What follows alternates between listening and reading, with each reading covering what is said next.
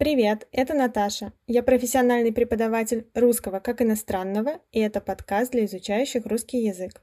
Один из стереотипов о русских – это то, что русские много пьют. Глагол «пить» здесь используется не в значении «пить воду» или любой другой напиток, а в значении «пить алкоголь». То есть, когда мы говорим «он пьет», это может значить, что он пьет много алкоголя, он алкоголик.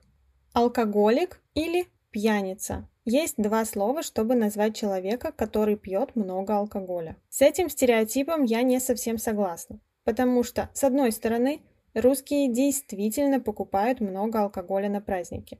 Но с другой стороны, они пьют этот алкоголь, когда есть праздник, событие. Мало кто в России пьет водку каждый день за ужином.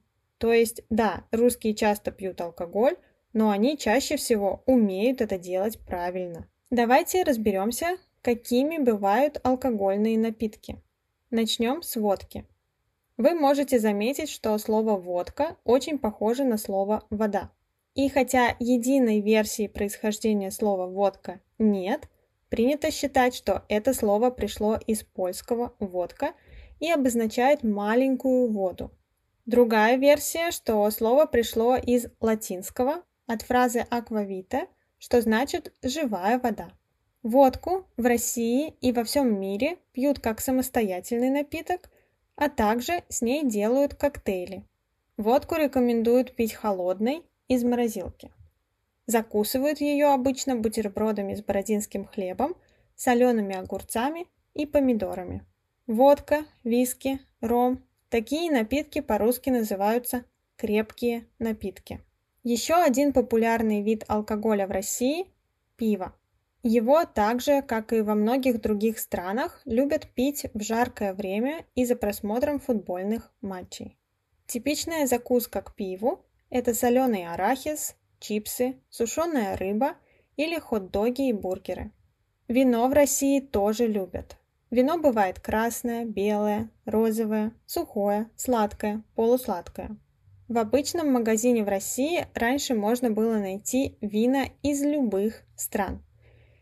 Сейчас я не знаю, возможно, из-за санкций сейчас ассортимент меньше. Кроме того, в России можно найти и другие национальные алкогольные напитки. Например, медовуха. Медовуха – это напиток, который производится из меда и имеет сладкий вкус. Есть также настойки – которые являются спиртными напитками с добавлением различных трав, фруктов и ягод. Настойка – очень интересный напиток. Она обычно очень сладкая и очень крепкая, до 45 градусов. Но когда ты ее пьешь, ты больше обращаешь внимание на сладость, а не на количество алкоголя. Конечно, уже одной рюмки достаточно, чтобы опьянеть. Пьянеть, опьянеть Пара глаголов, которые мы используем для того, чтобы сказать, что кто-то стал пьяным. В русском языке также много неформальных выражений, чтобы сказать, что человек очень пьян.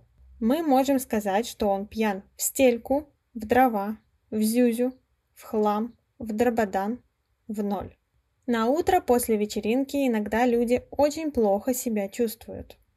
Такое состояние называется похмелье. Люди верят, что лучшее средство от похмелья – это рассол. Сейчас объясню, что это. Вы уже, наверное, знаете, что русские любят соленые огурцы и помидоры. Если коротко, то огурцы заливают водой, добавляют соль и травы. В результате огурцы становятся солеными, а вода получает вкус огурцов. Эта вода называется рассолом.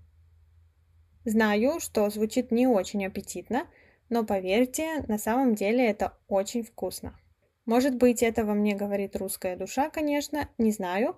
В общем, проверьте, когда у вас будет такая возможность. В России принято произносить тост, когда пьешь алкоголь. Часто тосты очень длинные. Конечно, молодое поколение уже не рассказывает целой истории, когда произносит тост, но для старших поколений это не проблема. Они знают миллион разных историй. После тоста нужно чокнуться. Интересный глагол. Чокаться, чокнуться. значит прикоснуться своей рюмкой или своим бокалом к чужой рюмке или бокалу. Но у этого глагола есть и другое значение – сойти с ума. Чокнуться – сойти с ума. Это все на сегодня. Спасибо, что прослушали этот подкаст до конца. Неважно, на какой платформе вы это делаете, пожалуйста, поддержите меня лайком и подпиской. Также, если вы хотите получать скрипт к каждому подкасту, предлагаю присоединиться к моему сообществу на Patreon. Спасибо всем, кто уже присоединился. Услышимся. Пока-пока.